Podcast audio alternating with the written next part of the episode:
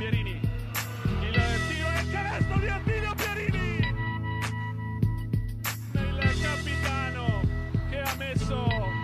un canestro incredibile nel cuore dell'area.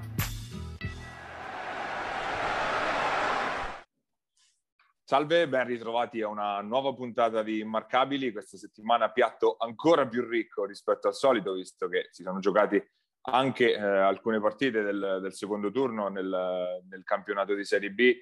Tanta, tanta carne al fuoco, Gabri, giusto? Giusto, cercheremo di non andare troppo lunghi e soprattutto di non perderci pezzi, perché con, con questo spezzatino unire puntini non sarà facile. Allora cerchiamo di partire con ordine, partiamo dalla fine, quindi dalle ultime partite che si sono giocate, le, le tre di mercoledì sera, visto che eh, in programma c'era il secondo turno della seconda fase, anche se molte squadre, visto ben cinque partite su otto sono state rinviate al, al sabato di Pasqua, molte quindi ne hanno approfittato per prendersi eh, il, il week- il, l'infrasettimanale libero tra le nostre marchigiane, sono scesi in campo eh, ovviamente Fabriano che nel weekend pasquale sarà impegnato in Coppa Italia, quindi non poteva permettersi rinvii eh, Fabriano che ha fatto il suo in casa contro Padova, ha giusto una, una, partenza un po' lenta all'inizio, un passaggio a vuoto a cavallo tra secondo e terzo quarto, ma in generale Fabriano ha dettato legge, diciamo. Ma Padova onestamente è sembrata ben poca cosa rispetto alla Janus che è andata a più 23 dopo un quarto e, e tre minuti, quindi insomma ci ha messo 13 minuti a chiudere la pratica, poi hanno alzato le mani dal manubrio un po' troppo presto e quindi Padova è rientrata di garra, di energia, però onestamente il divario si è visto e si è visto, si è visto in maniera netta, evidente, insomma. Eh, tra l'altro non ho neanche visto la versione più scintillante della, della Janus, nel senso che non c'è stato proprio bisogno. Eh, pronti via, Morgillo, ex dal, dal dente avvelenato, eh, parte subito fortissimo, eh, tra l'altro un giocatore che continua a migliorare, mi piace veramente molto, sta diventando un lungo secondo me eh, di quelli di fascia alta di Serie B, 4-5 molto molto buono. E dall'altra parte molto bene Radonic che ha tenuto insomma uh, botta all'inizio facendo le sue solite cose, sembra anche lui aver risolto un pochettino uh, quel callo fisico che aveva avuto normale dopo aver tirato la, la, carretta per un mese. E poi semplicemente una partita dove c'è stato pochino sia dal punto di vista tattico con Padova che ha provato a mischiare, a fare le zone, ma Fabriano gli ne ha fregato il giusto, insomma sono andati abbastanza col trattore, un discreto Garri ho visto, anche se eh, ha ormai perso la, centralità secondo me offensiva e pare trovarsi bene in questo. Invece Cassar continua a non, a non emozionarmi particolarmente, parte titolare, ma poi scompare un po'. Eh, solita prova solida di Merletto ormai ritrovatissimo e Marulli continua insomma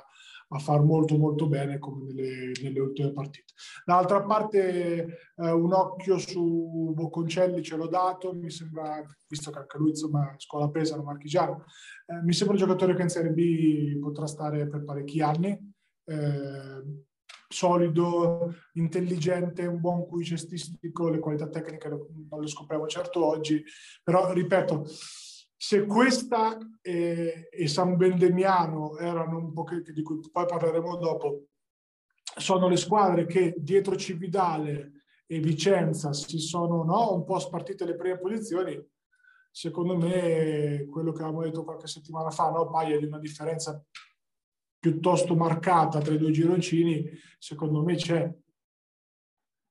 Eh, eh, Fabriano che esce fuori da questa doppietta padovana, visto che nello scorso fine settimana eh, aveva affrontato in trasferta la Guerriero, il, fa, il, fanalino di coda, con ben più difficoltà invece rispetto a quelle affrontate ieri sera, contro quella che invece doveva essere l'avversaria più tosta sulla carta. Fabriano che quindi con questa doppietta di vittorie consolida eh, la sua vetta in classifica, anche se Cividale resta in scia perché eh, la, la, Gesteco ieri sera per tre quarti è sembrata all'ombra di se stessa sul campo sempre ostico di Atri contro Giulianova, poi p- pazzesco finale di partita della, della, squadra friulana che con un Battistini da 29 punti è andata a prendersi questa vittoria pesante per restare restare dietro. Tornando a Fabriano, eh, sottolineerei anche il gran finale di partita di Gulini, che ormai non è più una sorpresa, ma comunque eh, ha dato un po' il colpo di grazia a Padova, Fabiano che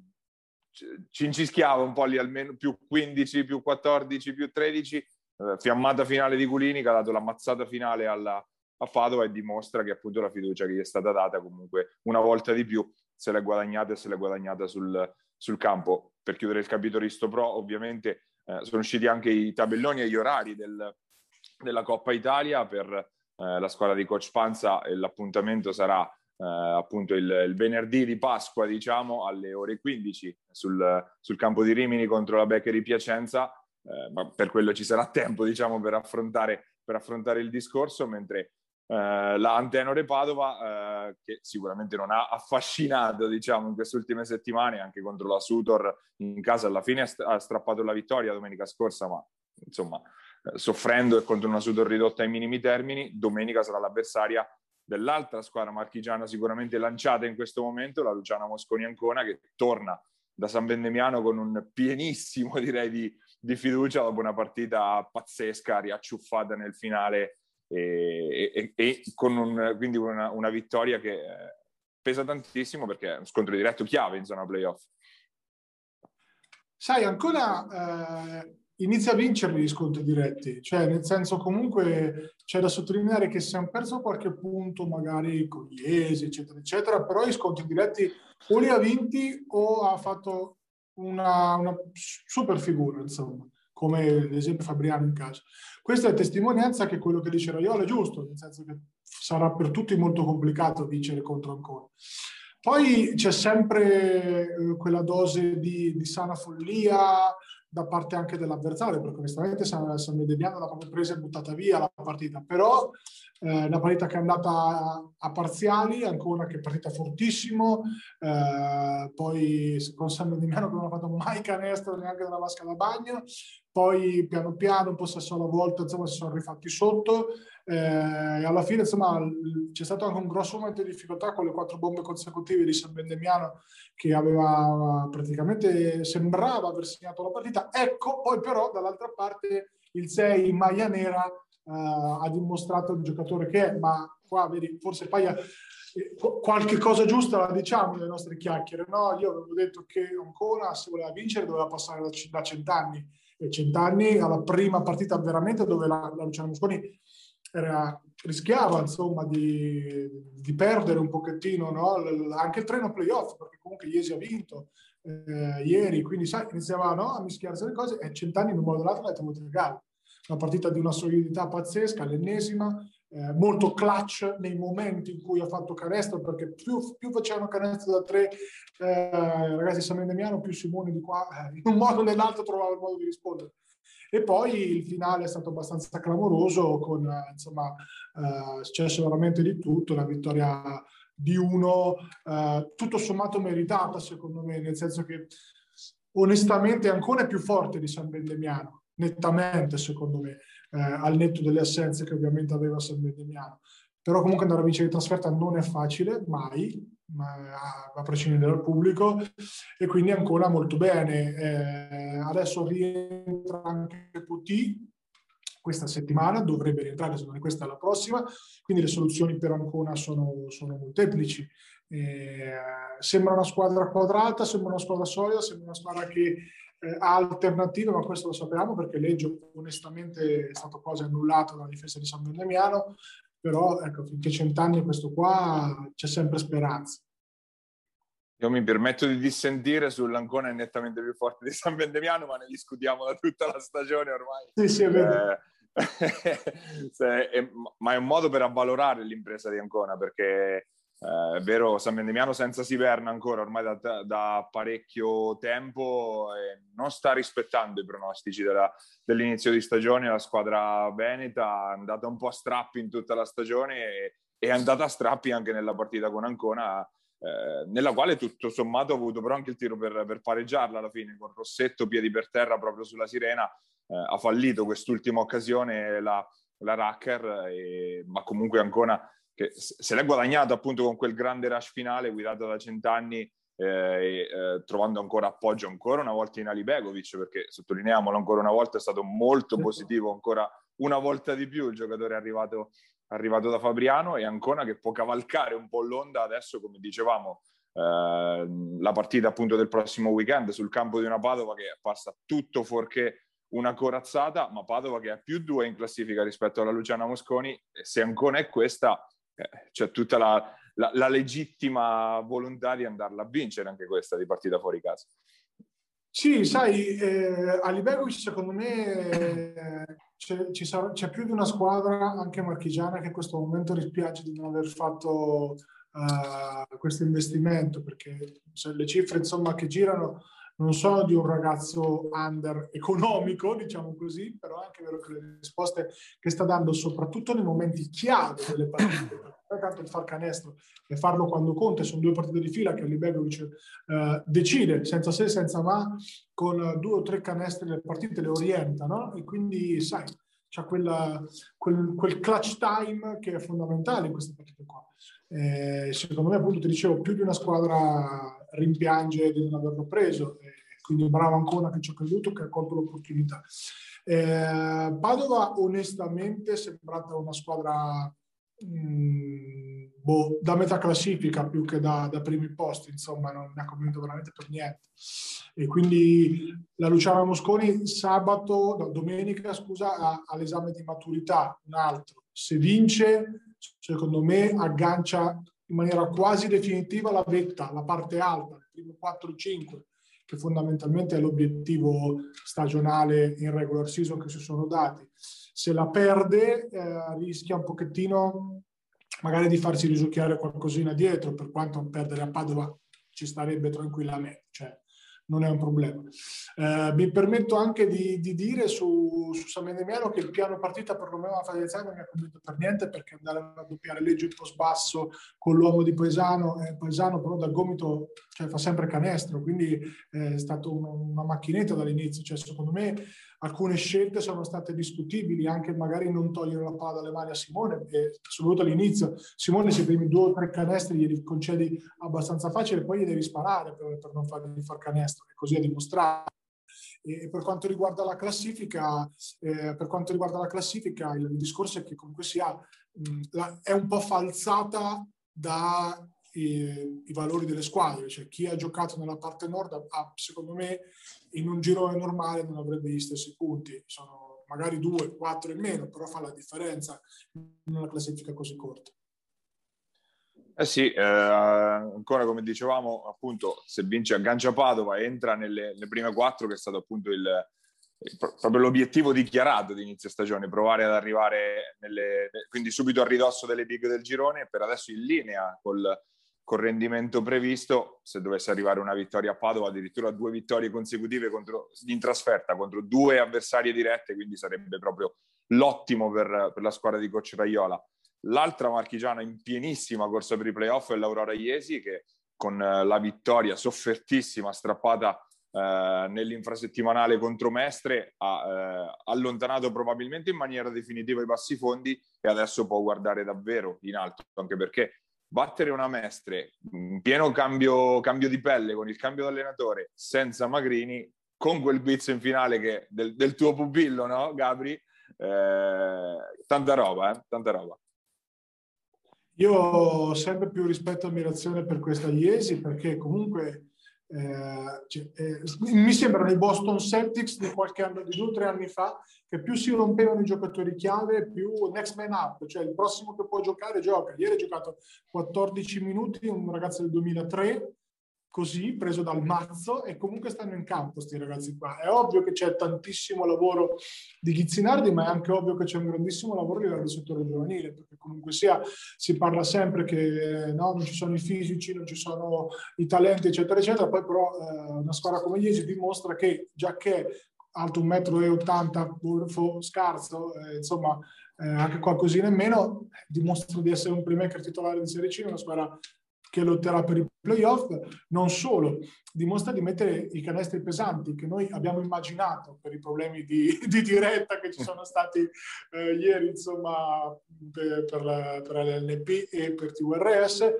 però non, non sorprende, cioè Giacché è un giocatore fatto, finito, punto, e frutto di un percorso, perché poi dobbiamo andare ad analizzare il perché questi ragazzi arrivano pronti, perché il percorso Paglia affonda le radici nella Serie D di due o tre anni fa, tu ci hai giocato mi sa anche contro, insomma di questi ragazzini che a 16 anni comunque fanno un campionato senior di Serie D contando solo sulle loro forze. Quindi sai, eh, eh, il risultato poi è questo qua, e quindi tanto di cappello a loro. Per tornare alla partita, Mestre onestamente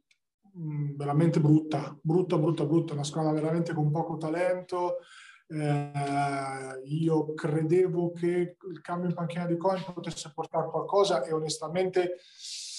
non ha portato, non mi sento neanche dire che c'è stata la scossa perché la vittoria con Civitanova, che poi analizzeremo dopo, è più frutto di una Civitanova uh, in un momento un po' così, che l'ha buttata via rispetto a una Mestre che ha fatto il miracolo. Con Iesi senza Magrini, con Quarisa abbastanza normale, insomma, eh, Mestre deve vincere se si vuole salvare. Qui, eh, il livello proprio tecnico della squadra è, è basso, oggettivamente basso. Eh, però, ripeto, gran merito agli Iesi che comunque continua a fare una stagione pazzesca, sarei veramente contento che riuscissero ad acciuffare un posto playoff perché sarebbe eh, il coniare no? un, un, lavoro che, come dicevamo, affonda le radici due o tre anni fa di investimento sul settore giovanile e, e di credere nei propri ragazzi, insomma. Ecco.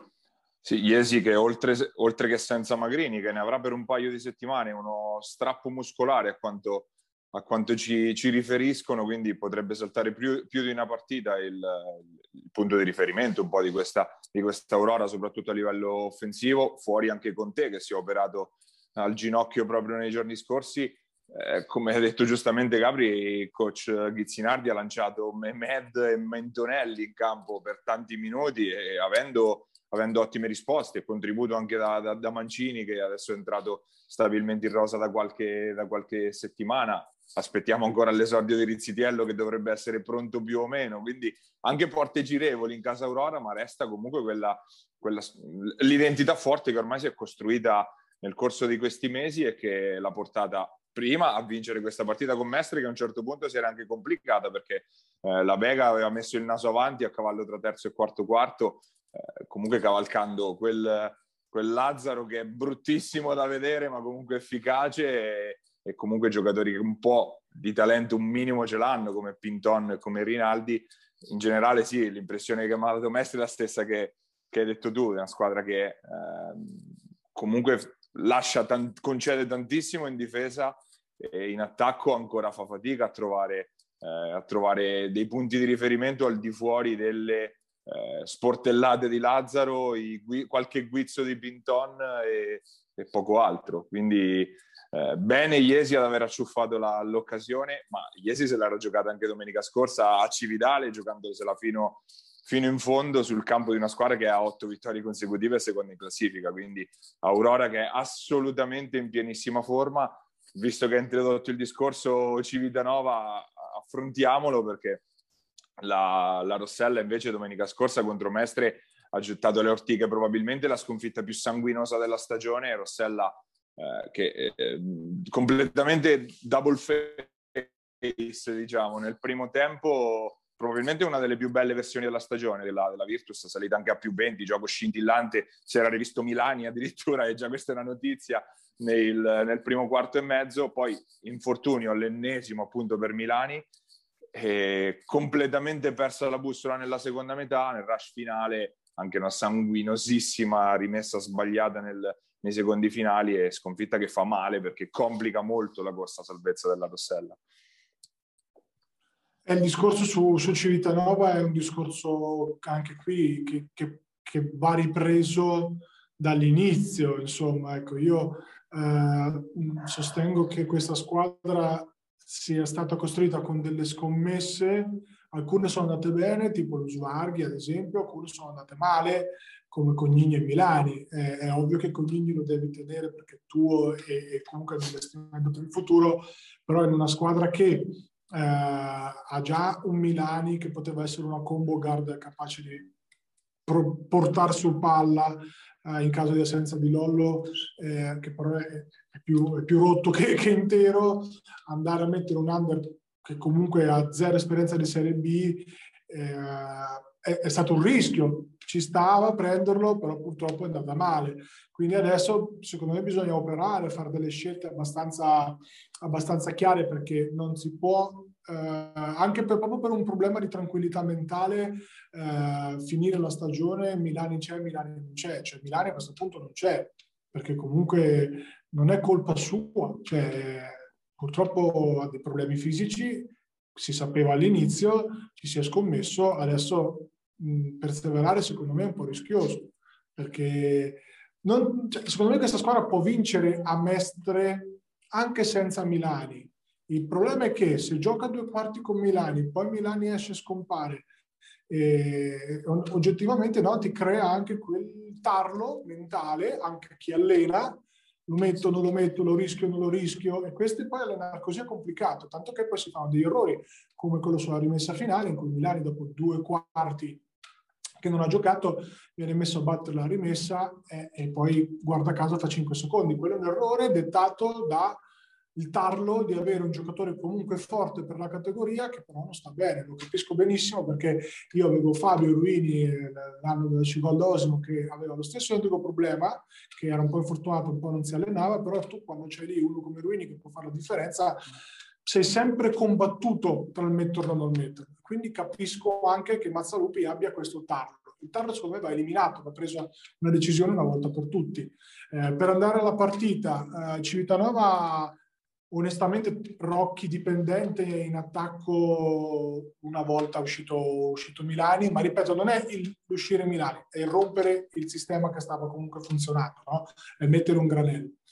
Uh, è mancata molto la difesa, ma secondo me la difesa manca dall'inizio dell'anno, perché ci sono problemi nei singoli, c'è un problema amoroso abbastanza evidente in difesa, ma come normale, giusto che sia, un conto è mascherarlo con una squadra tosta al completo che si allena bene, un conto è proteggerlo con una squadra che si allena in 5-6.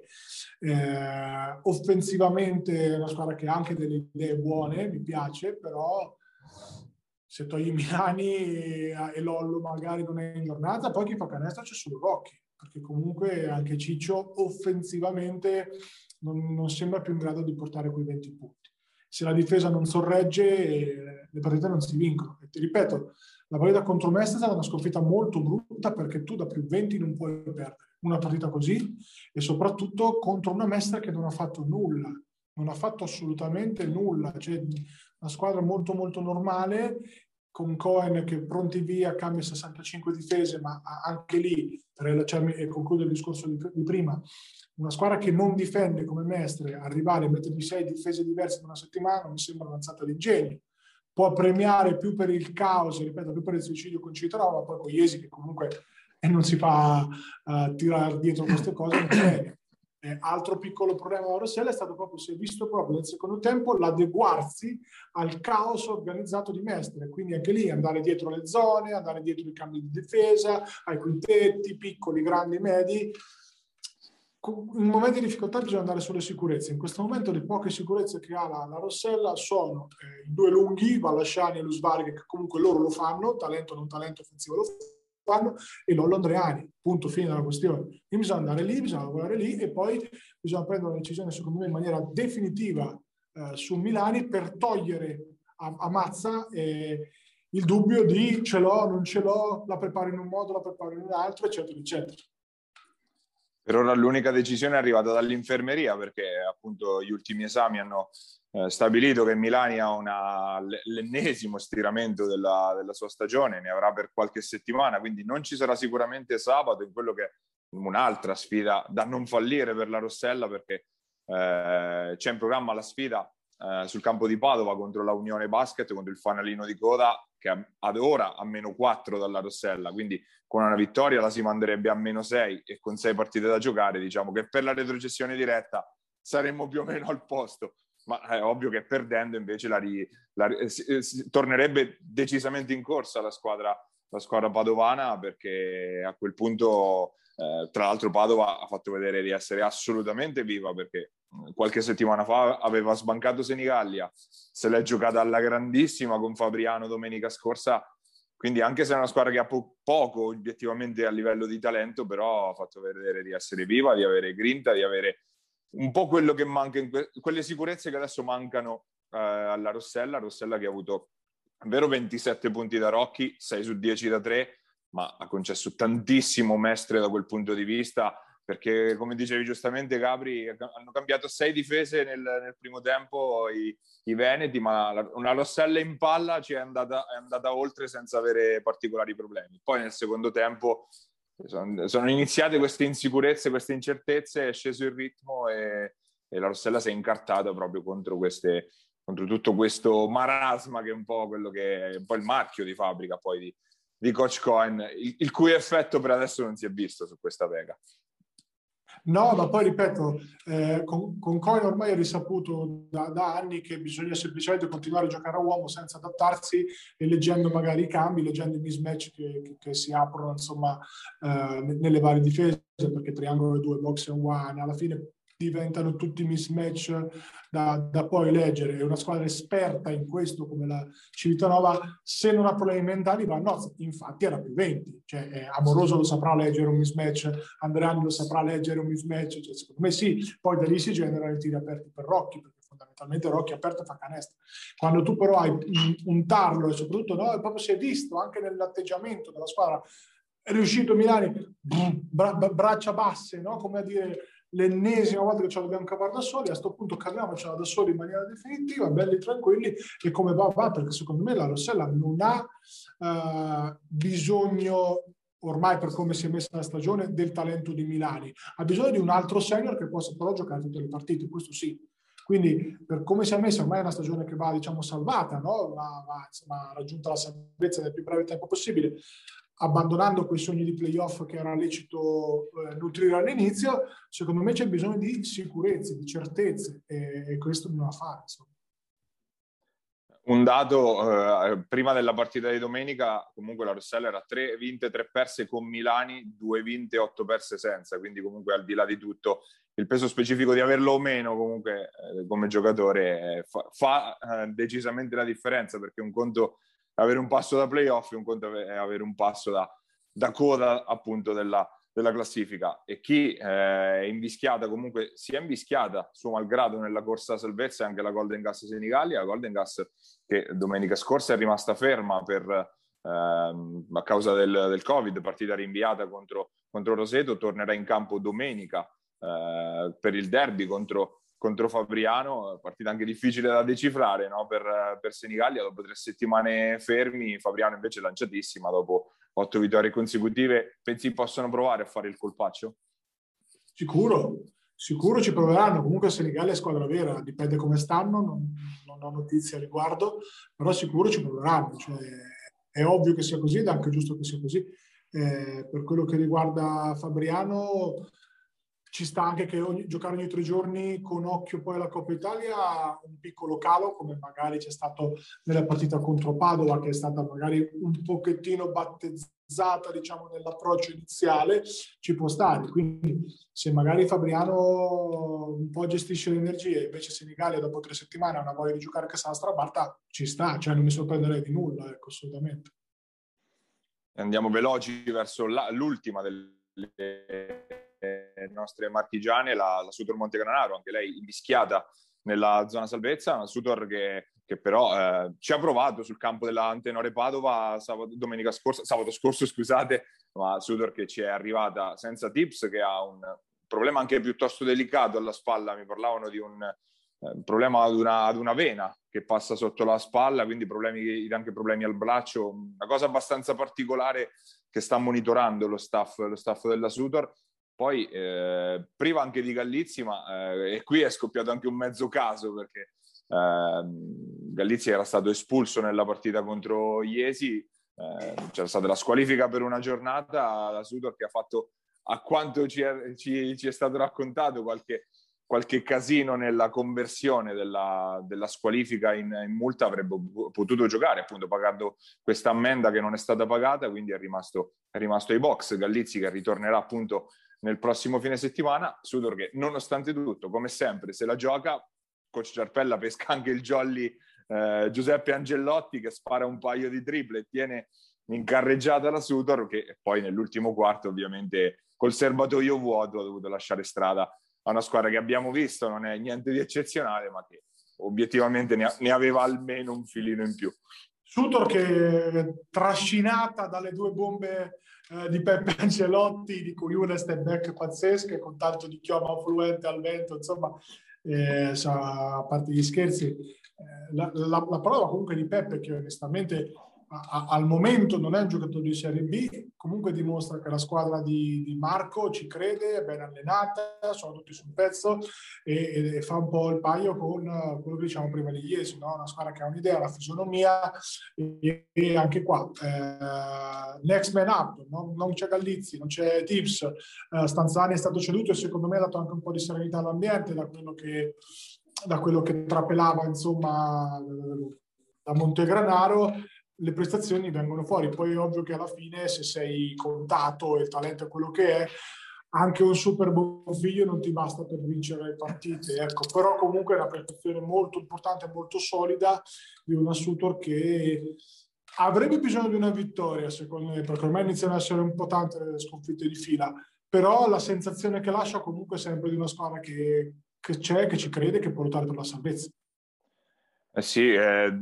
quella di domenica non è sicuramente l'occasione ideale per sbloccarsi. Sutor che va sul campo di Vicenza, casa eh, del nostro amato coach Cece Ciocca, eh, quindi partita sicuramente complicata per la Sutor che rico- eh, comunque eh, ritroverà eh, Gallizzi, quindi un'arma in più almeno per, per coach Ciarpella. dal mercato per il momento non si sblocca nulla, c'era stato l'interessamento per per Giorgio Calvi di, di, Verona, che poi invece è finito a Piombino, senza peraltro entusiasmare. All'esordio ho dato una sbirciatina nei, nelle, negli scorsi giorni, quindi eh, vedremo se però comunque la squadra giallo-blu farà qualcosa per sostituire appunto la, eh, la partenza di, di, Stanzani. Noi di Sudor continuiamo però a parlare con il nostro ospite di questa settimana, visto che con noi c'è il capitano della squadra giallo-blu, Tommaso Minoli, andiamo ad ascoltarlo.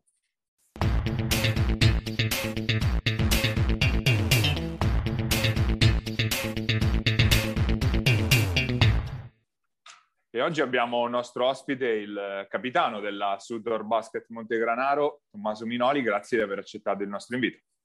Ciao, grazie a voi per l'invito. Un andamento anche un po' schizofrenico, no? dicevamo anche fuori onda. Eh, questo, vi, siete, vi, siete, mossi un po' a strisce, 5-6 vittorie in fila, 5-6 sconfitte in fila. Come lo, lo spieghi questo andamento che state avendo? Bah, credo che sia, era preventivato, avendo una squadra così giovane, sai, quando sei così giovane vivi i momenti down, veramente down, ma quando vivi i momenti su, li, li vivi veramente su. E quindi penso che sia questa la, la, motivazione. Eh, sai, eh, ci siamo sempre giocate, siamo sempre arrivati lì per, per portarle via. In alcuni momenti siamo stati un po' sfortunati con gli episodi, in altri siamo stati più fortunati, perché quando vinci eh, sono anche quelli gli episodi fortunati però come ti dicevo anche prima l'importante è essere competitivi sempre poi se l'obiettivo di questo gioco è vincere eh, bisogna vincere anche a Padova nonostante vi siate presentati un po' in versione anzi non un po' parecchio ridotta eh, per 30 minuti sostanzialmente siete stati in partita al di là del risultato comunque la prestazione è confortante no? Ah, credo che fare una partita così a Padova con i ranghi così ridotti sia stata una grande prova di orgoglio e anche di riscatto, perché dopo la figuraccia Iesi avevamo voglia di riscatto e penso che ci siamo riusciti, perché io direi anche 35 minuti di alto livello. E loro sono mh, una top, nel senso che comunque è, sono là sopra, hanno 16-18 punti e se, se la giocano con, eh, con le top di questo campionato sono veramente solidi e noi siamo andati là a, fare una partita di grande livello. Ti abbiamo visto tante volte, tu che sei in play guardia, schierato anche da quattro in questi quintetti microscopici che ha proposto coach Ciarpella, come, come, ti trovi anche a livello tattico in questi, in questi esperimenti, diciamo? Classico all around, che non mai va tanto di moda. Il classico no. lungo di 1,85. esatto. Andiamo verso quella, il terzo millennio. Eh, ma no, sai, eh, penso che i giocatori si debbano mettere a disposizione della squadra, di quello che c'è bisogno che serva della squadra. Eh, alla squadra serviva questo, serviva un giocatore che in quel ruolo eh, facesse a play aggiunto, aprisse un po' il campo. Eh, penso di averlo fatto discretamente, cercherò sempre di migliorare, però sicuramente un po', eh, un po' anomalo per me, perché sai, da, ho sempre giocato playmaker, quindi essere un 4, bloccare e non essere bloccato mi cambia un po' la visuale delle cose. La, l'altra particolarità, se vogliamo, è la scelta che è arrivata a inizio stagione di, di darti anche la fascia di, di capitano, magari c'erano, c'era un, penso un giocatore espertissimo come Bonfiglio di squadra, oppure un ragazzo comunque nato e cresciuto a Montegranaro come, come Ciarpella. Come l'hai vissuta e come è nata questa, questa cosa, diciamo? Well, ovviamente è un orgoglio enorme essere capitano di una società e di una squadra storica come la Sutor. Eh, è nata la decisione di Marco. Eh, io obiettivamente all'inizio ho detto di, secondo me era meglio fare Francesco perché ovviamente di qui vive l'ambiente in un'altra maniera di come lo possiamo vivere noi da fuori. Eh, probabilmente eh, hanno visto qualcosa nel mio modo di allenarmi nel, eh, che poteva essere d'esempio a dei ragazzi un po' più giovani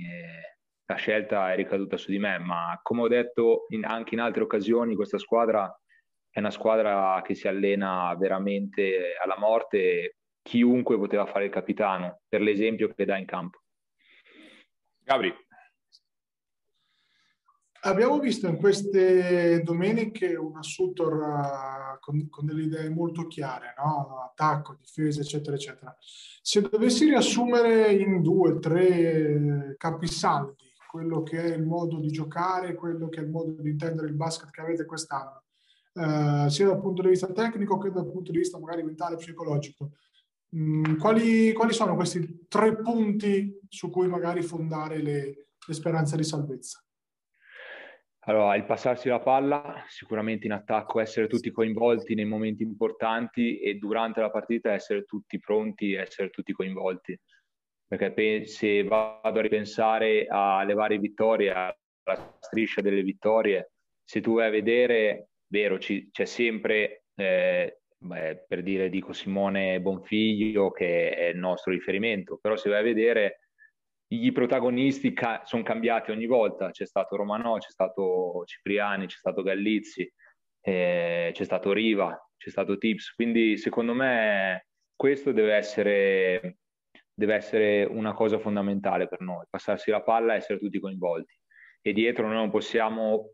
non possiamo giocarci le partite ai 90, non siamo quel tipo di squadra, dobbiamo avere un'intensità superiore a tutte le altre e, e essere aggressivi, mettere mani addosso, perché è quello che, che ci ha aiutato. E poi tatticamente ti direi la zona, perché obiettivamente abbiamo trovato questa cosa, questa arma tattica che ci ha aiutato sia in quelle vittorie che comunque anche giocarcele con, con le altre, nelle altre squadre che magari erano superiori. Invece quanto è importante la, la mh, componente psicologica? Cioè, descrivici un po' uh, come siete stati nella partenza 0-1000 e poi come improvvisamente avete trovato, penso, dentro di voi, insomma, la forza di crederci per fare la striscia delle 5 vittorie in cui onestamente sembravate eh, una squadra che poteva lottare per, per, i playoff e adesso questa terza fase un pochettino calante, insomma. Cioè, raccontaci un po' il viaggio psicologico all'interno di una Guarda, ti dico che, ripeto, questa squadra si è sempre allenata fortissimo, ha sempre cercato di migliorarsi ogni settimana. È ovvio che quando fai 0-5, eh, soprattutto all'inizio, una squadra giovane, fai fatica a fare settimane, ad essere tranquillo, a magari anche a coinvolgerti po' tutti insieme, sia in campo, cioè soprattutto in campo, perché fuori non si può dire niente. E poi quando è scattata quella scintilla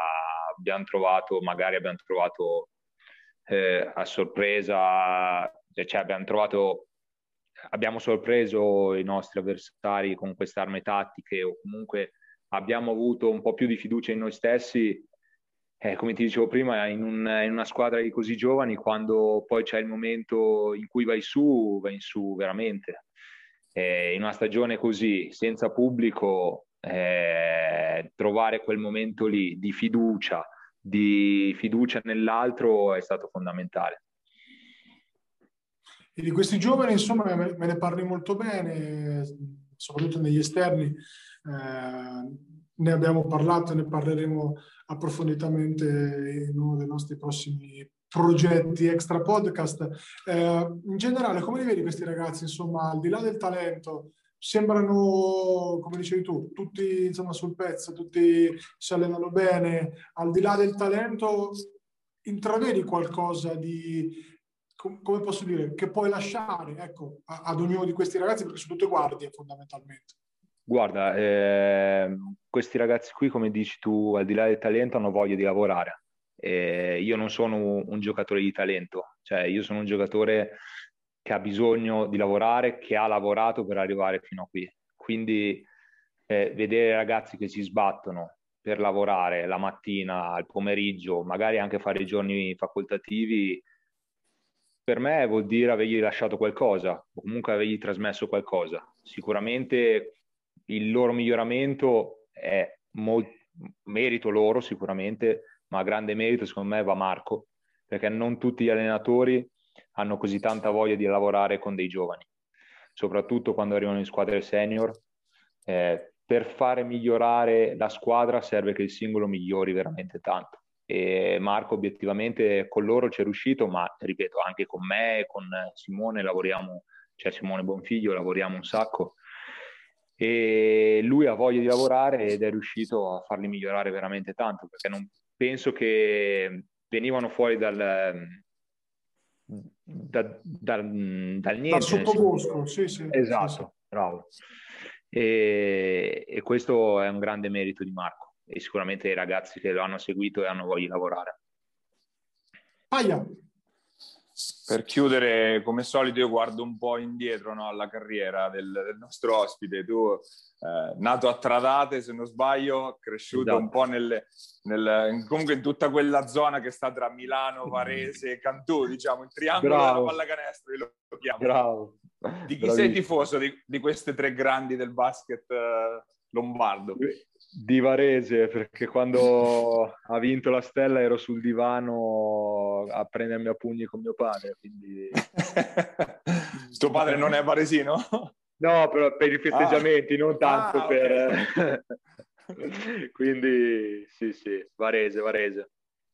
tu hai fatto anche un percorso un po' fuori da quello delle grandi, delle grandi, dei grandi settori giovanili diciamo però alla fine eh, ci sei arrivato in Serie B come tanti altri, come lo, lo giudichi anche questo percorso che hai, che hai fatto? Eh,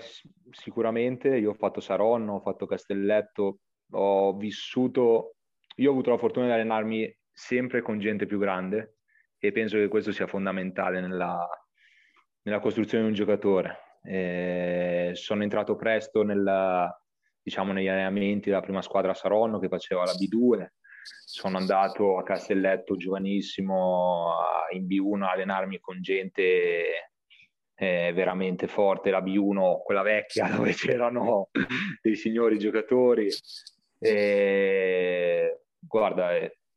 posso dire di essere orgoglioso perché sono uscito da, da Saronno, che comunque è una, una, bella realtà, ma non è, sono realtà di Milano. Sì, ho fatto un anno a Cantù, solo uno, ma sai, quando esci a queste realtà è un po' più difficile. È ovvio che uscendo dal settore giovanile di Milano dici va bene, lui è uscito da lì, lo prendiamo, vediamo. Io obiettivamente me la sono conquistata vincendo dei campionati e quindi ne sono orgoglioso. Io direi che possiamo lasciare Tommaso al massacro di Coach Cerpella e, lo, e, lo, ringraziamo per, per, essere stato nostro ospite. In bocca al lupo per questo finale di stagione che vi vede in lotta insomma per la salvezza. Grazie a voi e vi seguo e fate davvero una bella trasmissione, quindi faccio anche i complimenti. Grazie, grazie, grazie, grazie Dom. Grazie. Ciao. Ciao, ciao. Presto, ciao.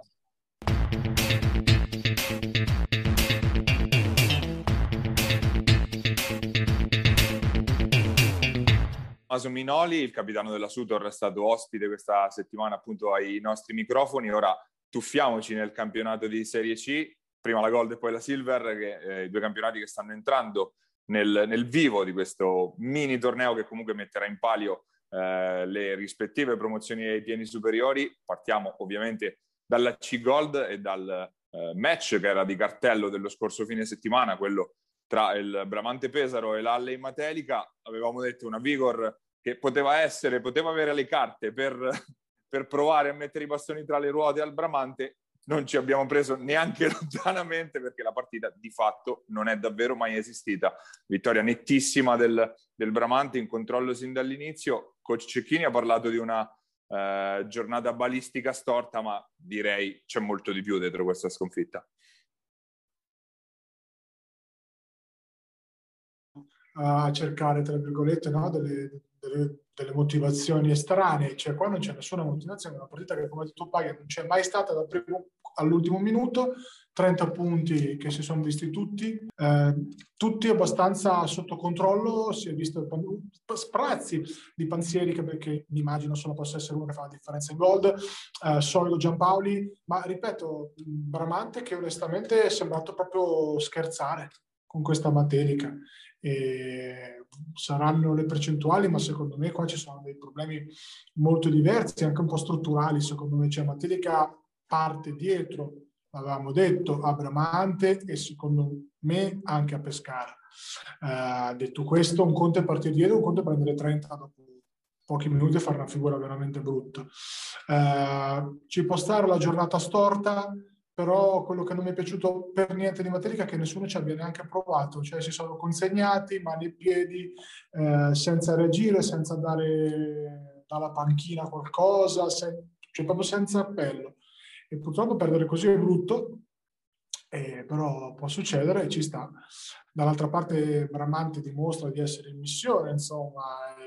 di essere molto lunga, molto profonda, molto forte, molto solida anche a livello uh, non solo di, dei senior, ma comunque anche eh, c'è negli under che comunque hanno, insomma, stanno bene in campo, questo livello lo sapevamo, indiziata numero uno per, per salire, insomma.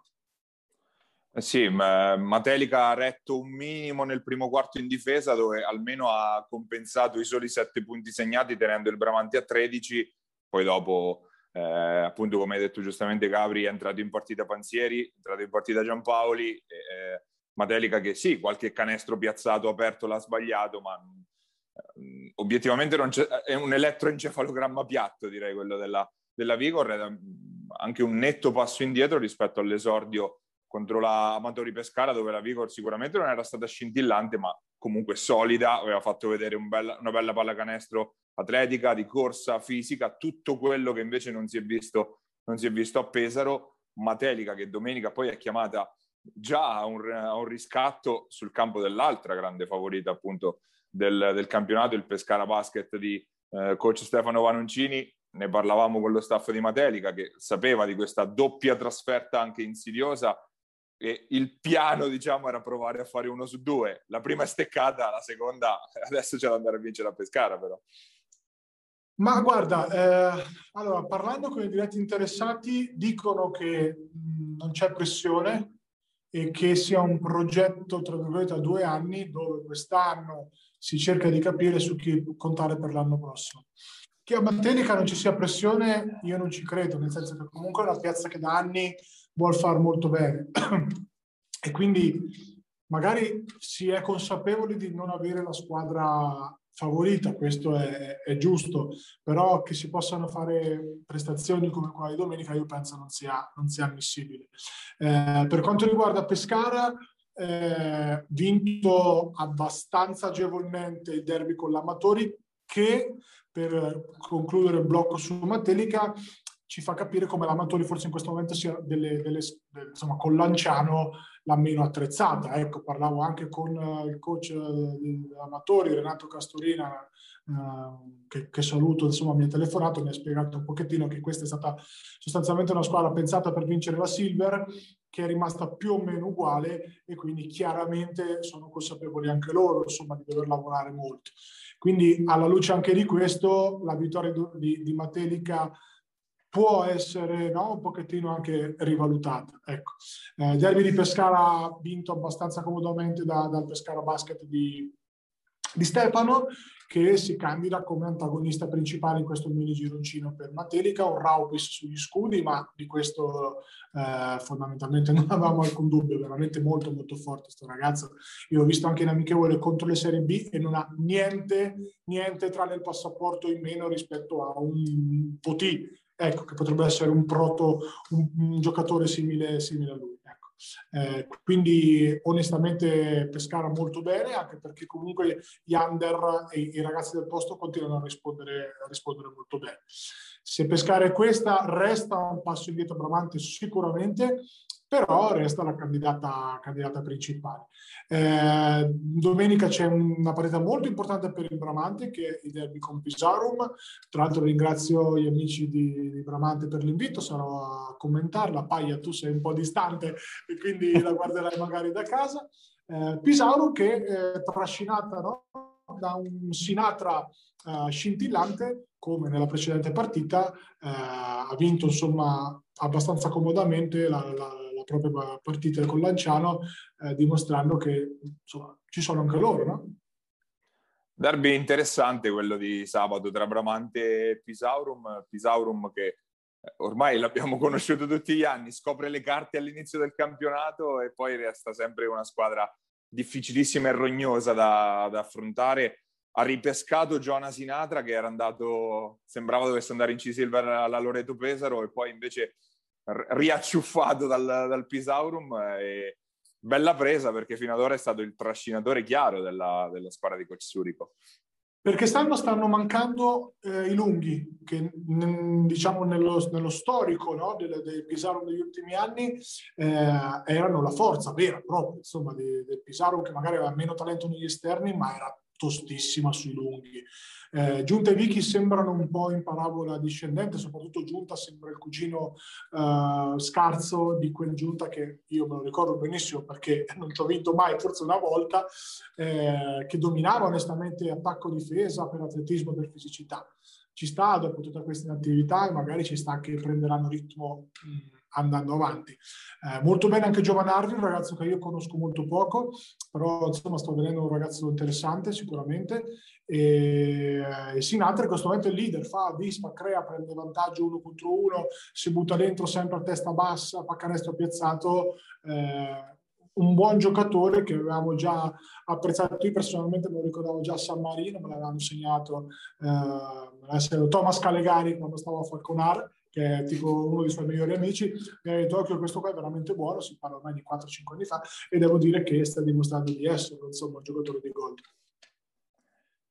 E scendiamo allora in Serie C Silver perché comunque si è giocato anche una partita soltanto, però nel, eh, appunto nel secondo campionato regionale ha giocato soltanto Fossombrone che ha battuto in casa Campli, confermando quindi quanto di buono aveva fatto eh, nell'esordio. Si sta riconfermando ancora una volta Rosettani, altra doppia doppia, seconda partita, seconda doppia doppia, sempre da 20, 20 punti, 10 rimbalzi, quindi eh, solidità estrema da parte del ragazzo di Porto Sant'Elpidio, risposte anche dagli altri ragazzi locali di Fossombrone, ho visto eh, una grande prova di, di Santi, eh, Fossombrone che forse è l'anno buono, allora, sempre da iscrivere tutto questo discorso in un campionato di Silver che per valori tecnici è molto più vicino a una serie D normale che a una Silver vera e propria. Eh, Zion eh, Rosettani sta, sta, facendo veramente il delirio e sono molto contento perché alla fine è un bravo ragazzo, un po' matto, ma un bravissimo ragazzo. di talento e con una gran taglia fisica. Il C-Silver di quest'anno può fare dal 3 al 5 tranquillamente. E Fossombrone che sì, sicuramente, Giuseppe Contigiani che ne capisce di basket ha detto noi rischiamo di vedere Taurus e Fossombrone vincere il campionato di Silver eh, e ci sta. La Taurus continua a non farmela giocare per un motivo o per un altro, quindi continuo a non vedere, sono curiosissimo di vederli, sti ragazzi. Co- Covid della squadra di Roseto, ricordiamo che ha fermato appunto la partita del Taurus, che doveva essere all'esordio appunto domenica scorsa si stanno allenando come pazzi da, da, settembre, tamponi settimanali, veramente l'organizzazione super, mi, mi dice so, Paolino Filippetti della Taurus, quindi tanto di cappello, ma non me li fanno giocare questi ragazzi, li voglio vedere assolutamente, spero di vederli a breve, però sì, diciamo che bisogna anche essere onesti, il C-Silver di quest'anno è un campionato che ha veramente poco senso per come è strutturato, per i valori in campo e per quello che realmente avrebbe dovuto riflettere se fosse stato no, al completo. Mentre la, la Gold magari uh, è un pochettino più verosimile, nel senso che comunque quelle forti sono quelle forti, quindi ci sono, qua si sta vedendo una Fossombroni che io non credo avrebbe vinto di, fatto 100 punti a partita, vinto dominando il campionato bravi loro che comunque stanno, A, hanno partecipato al campionato e non alla Coppa e B, eh, stanno facendo molto bene. Quindi chissà che, che Giuse la, la, sua previsione non l'abbia, come, come, spesso succede, beccata, perché ci sta che sia Fosso che Taurus possano vincere questo campionato. Teoricamente per la Taurus l'esordio dovrebbe arrivare sabato sul campo di Porto San Giorgio, quindi derby eh, marchigiano con una Virtus che comunque sembra almeno in questo contesto un po' più competitiva rispetto al, al recente passato. Eh, vediamo anche come, come, appunto come approccerà questo campionato la, eh, la Taurus, visto che eh, appunto è anche difficile inquadrare i valori, no? Sono carichi a pallettori, te lo dico, stanno allenandosi come matti. Poi eh, è arrivato anche Luini, l'abbiamo già detto la settimana scorsa, quindi insomma la Taurus che inizia a essere anche abbastanza lunghetta, forte, solida. Non ci sarà ok Annibaldi che ormai è in pianta stabile eh, con il campetto che doveva essere prevista, ma ci sono anche altri ragazzi interessanti. Quindi la Taurus inizia a essere lunga, forte e solida e secondo me possono far molto bene. E poi ripeto, Chiorri, se, se, sta bene, e lo vedo tutti i giorni al palazzetto, eh, sta bene, ve lo garantisco. Eh, boh, io penso che sta Silver possa fare 40 di media anche da playmaker, ma proprio facile, facile, facile. Anche perché aveva iniziato allenandosi col campetto, quindi comunque sicuramente la, la forma, diciamo, fisica e tecnica non dovrebbe essere stata troppo intaccata da parte di un giocatore che a questo livello c'entra pochino, diciamo. Eh, chiudiamo quindi la nostra, la nostra, puntata appunto con, con eh, lo sguardo sulla C-Silver, l'appuntamento ai ringraziamenti, i primi ovviamente per Basket Mark e per Giuseppe Contigiani che ci ospita sulle, sulle sue piattaforme. Se ci state guardando o state guardando la eh, nostra puntata su eh, FMTV, quindi sul canale 211 del Digitale Terrestre o sul nostro eh, canale YouTube Immarcabili TV, c'è sempre l'alternativa in audio, quindi il podcast che trovate su Spotify ed Apple Podcast. Per questa puntata è tutto, ci vediamo la prossima settimana sempre qui su Immarcabili. Pierini, il tiro e il canestro di Attili!